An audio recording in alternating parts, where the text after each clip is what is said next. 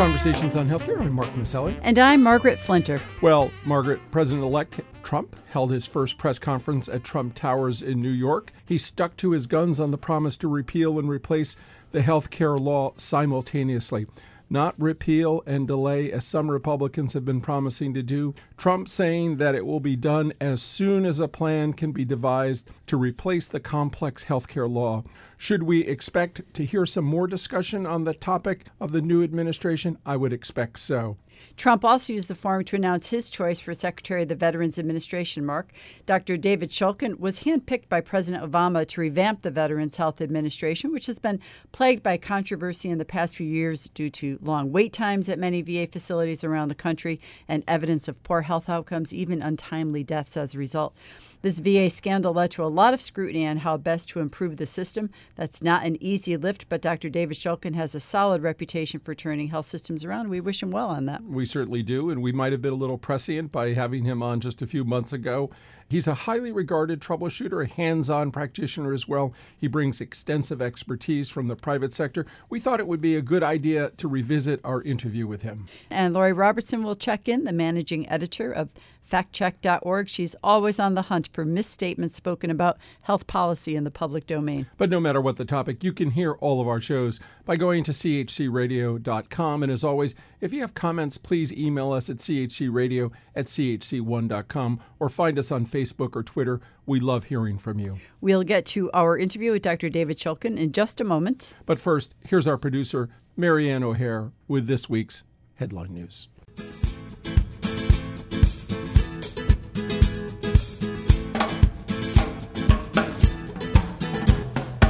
I'm Marianne O'Hare with these healthcare headlines. In his first news conference in six months, President elect Donald Trump made good on his promise to repeal and replace the Affordable Care Act. Once there's a replace plan he agrees to, the Senate followed suit in a late night session, came to a vote 51 to 48, moving ahead with repeal of the health care law. President elect Trump also made it pretty clear he would be going after pharmaceutical companies for high prices, especially those with manufacturing plants in China and India, which have incurred many safety violations for failing to report hazards in their production facilities, saying the companies are getting away with murder. His comments sent some pharmaceutical stocks tumbling in the wake of his pronouncements. The pharmaceutical industry lost roughly $24 billion in value within minutes of the president elect's claims. Analysts aren't certain exactly how the Trump administration will clamp down on such companies. He had agreement on the matter, though, from an unlikely source. Senator Bernie Sanders actually chimed in on Trump's warning to Big Pharma, saying it was time to clamp down on the extreme profits in the pharmaceutical industry that are directly linked to the high cost of health care in this country.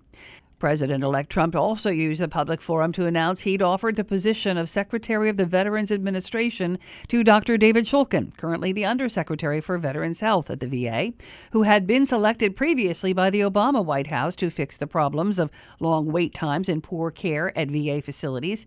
Shulkin is new to the VA with a celebrated career in the private sector. Trump had offered the job to Cleveland Clinic CEO Toby Cosgrove, who turned it down. The Trump team also interviewed current director of the National Institutes of Health, Dr. Francis Collins, to potentially keep the post he has held for the past eight years. Collins, who led the team that mapped the human genome and has been critical of congressional budget cuts to the agency, has expressed an interest to stay on in the post. Maryland Congressman Andy Harris has also expressed interest in the position. Harris is an obstetric anesthesiologist who has advocated for a more high risk, high reward approach at the NIH to accelerate the pace of research. President elect Trump is getting a lot of inside advice from Silicon Valley mogul Peter Thiel, who's advising the transition team on a number of health and science positions within the new administration. He's also been taking suggestions from organizations such as Faster Cures, part of the Milken Institute, and Research America. Faster Cures was instrumental in the passage of the 21st Century Cures Act, which passed with bipartisan support at the end of last year, securing billions of dollars for biomedical research, including for the Cancer Moonshot, launched in the Obama administration and run by Vice President Joe Biden. The outgoing VP did express outrage recently at the ongoing siloed nature of the information technology systems in the healthcare industry. Biden, who will continue to lead efforts under the Cancer Moonshot Initiative, citing his own son Beau's frustrating journey through a healthcare system stymied by dysfunctional health information systems that didn't talk to each other. His son succumbed to brain cancer in 2015 at the age of 46 and take two sun salutations and call me in the morning. In a series of randomized clinical trials, yoga seems to have a moderate effect on alleviating chronic low back pain in long term sufferers. The data were culled from about a dozen studies around the world, which compared those who did no exercise at all versus those who did yoga or yoga with a little bit of other exercise. Those practicing yoga showed modest improvement in their chronic pain. While there's not an abundance of data and more studies are needed, the results lead to a possible non drug intervention for some suffering from chronic pain, an issue that impacts millions of people around the globe. I'm Marianne O'Hare with these healthcare headlines.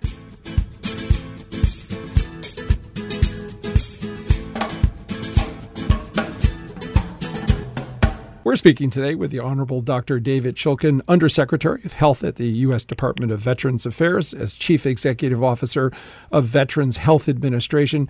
Dr. Shulkin leads the nation's largest integrated healthcare system, serving the health needs of almost 9 million U.S. veterans. Dr. Shulkin is the former president and CEO of Beth Israel Medical Center in New York City and served as Chief Medical Officer at the University of Pennsylvania Health System, the Hospital of the University of Pennsylvania, and the Medical College of Pennsylvania Hospital.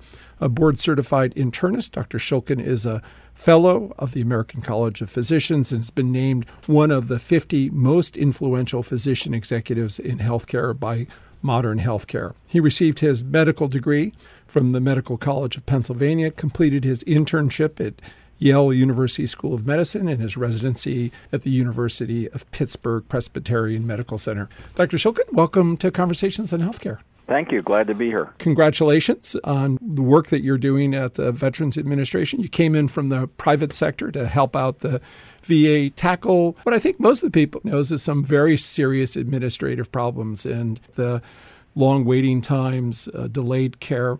But the VA also serves admirably 9 million American veterans at 1,700 care sites and employs some 300,000 healthcare workers around the country. I'm wondering if you could share with our listeners the sort of scope and complexity of the challenges you face in seeking to rectify some of those cultural embedded obstacles. Well, Mark, thank you for allowing me to have a little time to share with you and your listeners today. The VA healthcare system is a vital healthcare system for not only America's veterans, but actually for all of American healthcare.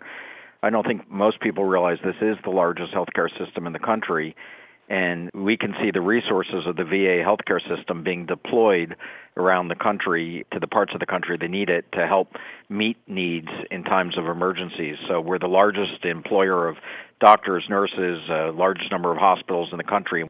But just to give you a size, we are the only healthcare system that is responsible for delivering care in every nook and cranny of this country, wherever a veteran lives, even if we don't have VA facilities there. So we work closely with community providers and do what it takes to be able to provide the veterans of this country the health care that they deserve. Dr. Shulkin, let's talk about some of these challenges. Oh, I know a whistleblower called attention to the problem of the long wait lines in 2014, and there was an independent audit showing the problem was pretty pervasive I think at that time, more than 57,000 veterans had been waiting 90 days or longer for new patient appointments across the country. And the VA really responded strongly to this long wait time issue with the program called Veterans Choice. Really, an innovation that allowed veterans to seek care outside the VA if they did face a long wait. But that program had a whole new set of administrative issues and challenges. Help us understand the intent of Veterans Choice and the challenges you encountered, and, and how is that faring now? Well, first of all, I do have to say that what we now call the wait time crisis that happened in April 2014 was a significant challenge to the VA healthcare system. I, of course, came at the president's request after the crisis to bring my private sector experience to the VA to try to focus and address the solutions of access in healthcare. And so this has been my number one priority. Congress actually gave us the choice program as an additional tool, but you have to remember that the VA has for years and years provided about 20% of its care in the community already to supplement the VA healthcare system. And the choice program mm-hmm. was supplemental funding provided by Congress to be able to do this. As you said, the choice program was filled with administrative complexity, and the VA healthcare system had 90 days from the passage of the choice program to implement a nationwide new program. And I think that we all know now in retrospect that to do a program of this size and scope that it probably needed to take longer than 90 days. But we've worked through many of those problems as we've increased our authorizations of care in the community over fourfold in the past year, which means that it's working better. We're taking care of more veterans, but it still is a program that's far too complex and too burdensome. So we've asked Congress to make major changes in the program so it works better for veterans, and that legislation is pending for a congressional vote, we hope. You know, speaking of complexities, veterans face a whole host of medical issues that are unique to their service. Perhaps one of the most pervasive is post traumatic stress disorder. And I think it's really difficult for non veterans to understand the depth of the challenge an estimated 20% of veterans face lingering effects of uh, PTSD and other mental health issues. And the VA has made a dedicated commitment to confronting the epidemic. It's estimated that 20 veterans are committing suicide every day. And I wonder if you could talk to us a little bit about the VA's targeted effort in addressing the crisis and also how does uh, President Obama's campaign to improve mental health access for vets and their family come into play here? Yeah. I think starting with what is clearly a unacceptable situation is the place to start this discussion, and that's the 20 veterans a day who are taking their life. It's just a horrific number, unacceptable, and really one of our areas of top focus to address this. When you look into that number, and there are 20 veterans a day taking their life, only six of them are getting care within the VA healthcare system. That means there there are 14 a day who are out there potentially disconnected from the best resources that can help them and address their care. So one of the things that we are doing very diligently is reaching out to as many community organizations as we can and reaching out to churches and other groups and friends and family of veterans and making sure that they know that if they see a veteran that is isolated or potentially in crisis to make sure that they are utilizing the resources that are available in the VA, particularly our Veterans Crisis Line, mm-hmm. which is open 24 hours a day, 365 days a year. What we're doing needs to be much more than that. And we have over 300 suicide prevention coordinators who do nothing every day but work to address this issue. We are implementing a research tool that actually predicts, uses our data to analytically predict those at highest risk for suicide and proactively reaching out to those veterans and making sure that we can offer them uh, resources, help, and assistance. And so uh, we have a number of different programs to try to address this because it is such a critical issue, not only for veterans, but really for all Americans, where the crisis in suicide really mm-hmm. has reached uh, what I would call epidemic levels. Well, Dr. Shulkin, let me uh, ask you first related to mental health, but also an independent risk factor is the problem of homelessness among our veteran population. And I think the, the stat on this is in 2014, which is a couple of years ago now, there were an estimated 50,000 homeless veterans across the country. And yet, just in the past year, even, I've, I've heard uh, some reports of significant progress in some states, including our own, about particularly targeting homeless vets and reducing and getting closer to ending homelessness.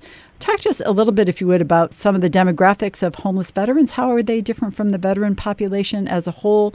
And tell us about the program the VA and states across the country have to try and mitigate this problem. Well, I think this is an area that I hope uh, all Americans are proud of the efforts that are going on. One of the unique things about the VA healthcare system is is that it not only focuses on the physical health issues of our veterans, but it actually focuses in on the social issues, the psychological issues, and the economic issues. And as a physician, you can't really address a person's health and well-being if they don't have a home. And so VA has really focused on this. And over the last four years, we have reduced veteran homelessness across the country by 46%. Hmm. And that means that we've housed hundreds of thousands of veterans and their families. But as you know, the issue of homelessness is a chronic problem. More and more veterans continue to find themselves economically challenged and find themselves in this situation. In fact, um, we were just with a group of veterans recently in the South that uh, were homeless, and all of them actually had jobs. Hmm. But at minimum wage, yep. they weren't able to afford housing. We're working with the Housing and Urban Development federal officials. We're working with local builders and real estate landlords to try to find affordable housing for those that need it. And certainly, our goal is is to end veteran homelessness.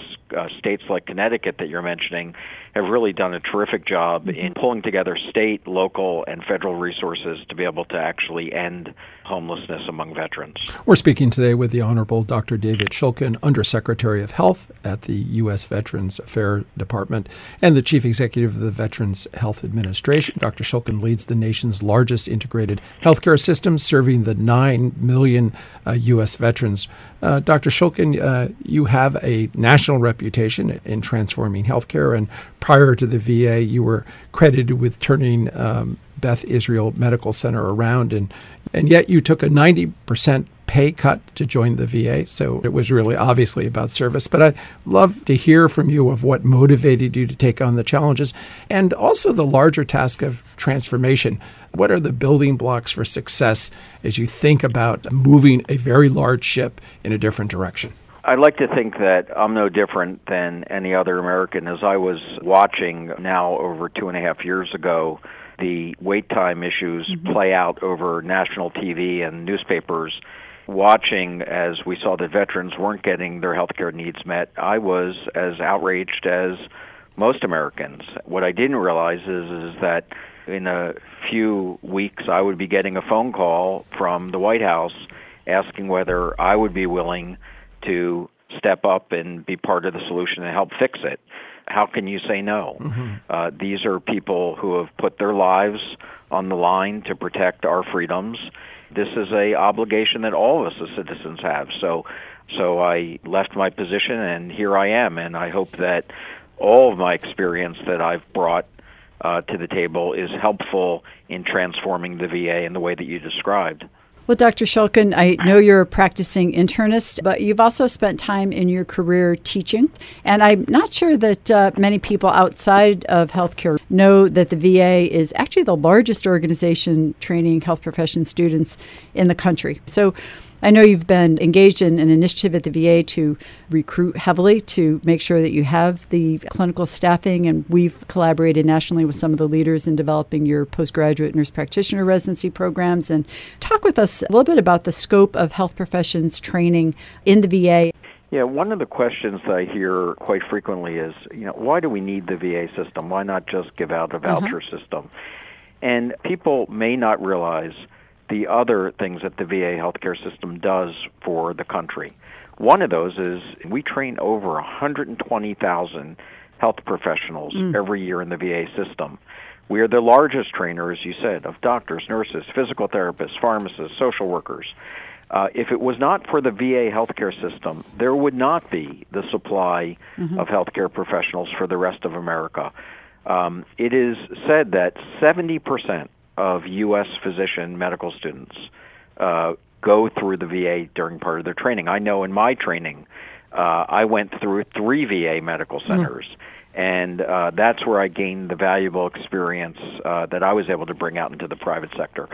Uh, without the size and scope of our training programs, uh, much of what we see out in the rest of the country wouldn't be possible. As you mentioned, I do still practice internal medicine. I practice in the VA system now. I think it's really important that I stay close to what's happening and I interact with these trainees and these mm-hmm. students mm-hmm. when I practice. Interestingly, I practice both in person, but I also practice in Grants Pass, Oregon, hmm. from my office here in Washington D.C., overlooking the White House, using telemedicine. Fantastic. And and what people don't recognize is VA is very technologically advanced, yep. the largest user of telemedicine in the country by far. And this is another thing that we expose our trainees to. So uh-huh. they come out of uh, the VA system, knowing how to use electronic medical records, knowing how to use telehealth, knowing how to use these advanced technologies, and they bring that skill to the rest of American medicine. Well, I'd like to pull the thread a little on that because, on one hand, you're trying to make sure the VA is an efficient, effective, and hopefully an elegant healthcare delivery system, a world class system. And you were just talking about engaging in new delivery systems. The president has a new precision medicine initiative that's out there. Uh, where do you see the role of uh, precision medicine, genomics, and the like uh, being rolled out in the Veterans Administration?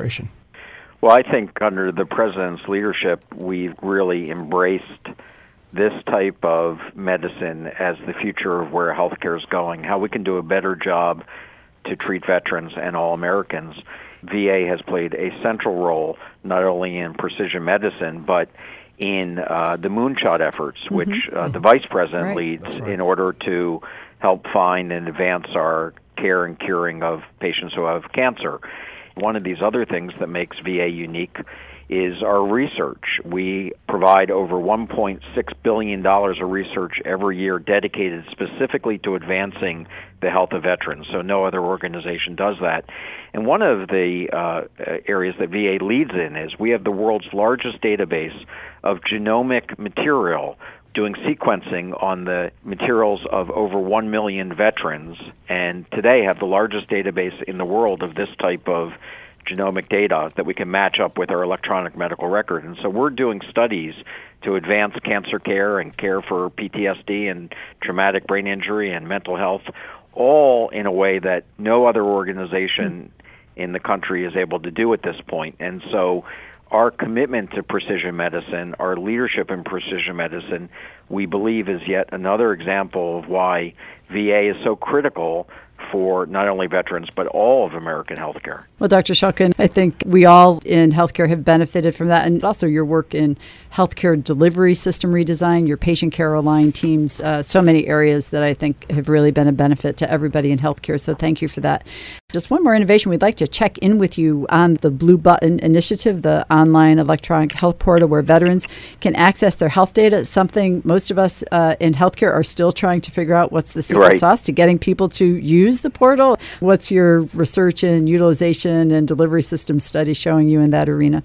One of the very early innovators of electronic medical records was VA, and uh, 30 years of history now of using this. And so, what we've been working on is interoperability of sharing of information. So VA is participating in hundreds of these health information exchanges around the country because our veterans are getting care both within the system and outside the system. And we've been trying to innovate in this area. The Blue Button, of course, was one of those innovations, but we have a whole team uh, called the U.S. Digital Team that was actually one of the president's initiatives to bring people from Silicon Valley we have a whole team helping us design many of these innovations in a similar way. We're just launching a website called vets.gov, which will be a single source of information. Now, uh, you have to go to multiple websites and you have to know the right numbers to call, mm-hmm. but vets.gov will be the single source where people can access all information on veteran services. So we continue to try to innovate in this area. We've been speaking today with the Honorable Dr. David Shulkin, Undersecretary of Health at the U.S. Department of Veterans Affairs, the nation's largest integrated healthcare system, serving the health needs of almost 9 million U.S. veterans. You can learn more about their work by going to va.gov or you can follow them on Twitter at Veterans Health. Dr. Shulkin, thank you so much for joining us on Conversations in Healthcare. Sure, today. thank you. At Conversations on Healthcare, we want our audience to be truly in the know when it comes to the facts about healthcare reform and policy. Lori Robertson is an award winning journalist and managing editor of FactCheck.org, a nonpartisan, nonprofit consumer advocate for voters that aim to reduce the level of deception in U.S. politics. Lori, what have you got for us this week? House Minority Leader Nancy Pelosi greatly exaggerated in saying, quote, 75% of the American people get their health benefits through their workplace. Around 50% of the total population has employer sponsored insurance. Pelosi made the 75% claim repeatedly in a conference call in early January and again at a press conference on Republicans' plans to repeal the Affordable Care Act. Democrats have stressed in the past that the ACA isn't a government run healthcare system, but instead it builds upon the work based insurance system that already existed in the country. And that's accurate. But Pelosi's claim that 75% of what she called the American people get health insurance through their employer isn't accurate.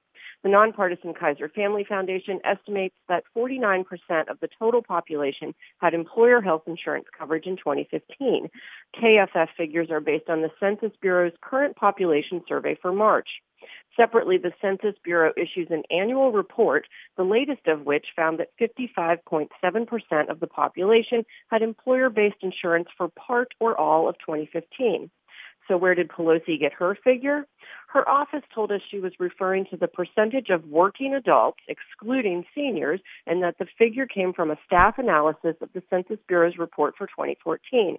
The census figures for that year show 78.8% of all workers, both full time and part time, had private health insurance. Pelosi's staff lowered that to 75% to account for those buying private insurance on the ACA exchanges or on the individual market.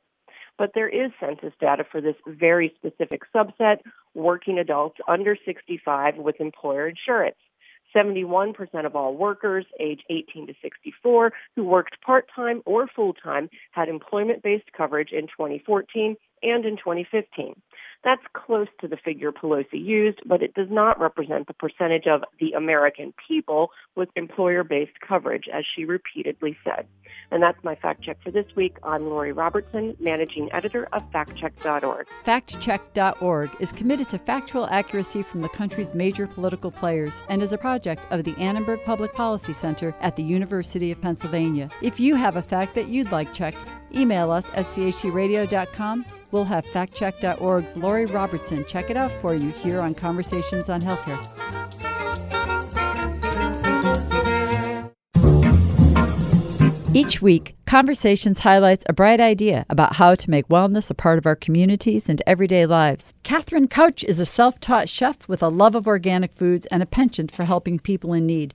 After launching her own meal delivery service in Northern California, she often encountered someone battling a serious illness who was just too tired or too sick to prepare nutritious food. What happens when people get diagnosed with a serious health problem is their life becomes very stressful. And especially for cancer patients, you also don't feel like eating. And so, food, at the moment when it needs to be really, really important for many people, drops to the bottom of the priority list for a whole host of reasons. And on the other side, we're raising a generation of young people that don't know how to prepare food and don't understand the power that food has in their own life, but also for the life of the community and for the environment. Couch is driven by the idea that food is medicine, especially for somebody who's suffering the toxic side effects of chemotherapy. When a friend asked if she would employ her teenage daughter in her kitchen for a summer, she stumbled on a way to grow her enterprise, hire teenage workers, use professional chefs to train them to cook healthy meals with organic ingredients, and place the power of healing with food into their hands. She launched the Ceres Project, named after the goddess of agriculture and fertility. She started hiring dozens of local teenagers, many of whom had never cooked or held a job, and she says the transformation in these kids is just amazing. They walk into a situation where people are being the best of who they can be. They're invited into that. They're given an opportunity to be an owner and to make a real difference in someone's life. We have this rich resource in our community of teenagers who are actually longing to be given real opportunities to contribute. So it's a win win on all those levels. And at the same time, they're all learning how to cook and eat healthy food. Couch has been contacted by interested organizations around the country that seek to replicate the program. The Ceres Project earned Couch a CNN Heroes Award. But the real reward, she says, she experiences in everyday encounters, in the hundreds of teens that she's trained, and in the thousands of clients that they have served healthy meals to. Clients come in every day and talk about what it was like to be diagnosed and what their journey has been like as they've been sick and the difference that the food has made for them. And and it includes sometimes people who know they're terminal. It includes sometimes partners who've lost their partner who come in and talk about the difference that the kids made at the end stage of life. And there's a lot of tears that happen in that in that room and it's very profound. A program that trains young people in the art of healthy cooking, using those skills to feed those suffering from serious illness who might otherwise face malnutrition, empowering empathy in the kids, helping others to fight illness in the process. These are all bright ideas. This is Conversations on Healthcare. I'm Margaret Flinter. And I'm Mark Masselli. Peace and health. Conversations on Healthcare broadcast from the campus of WESU at Wesleyan University. Streaming live at WESUFM.org and brought to you by the Community Health Center.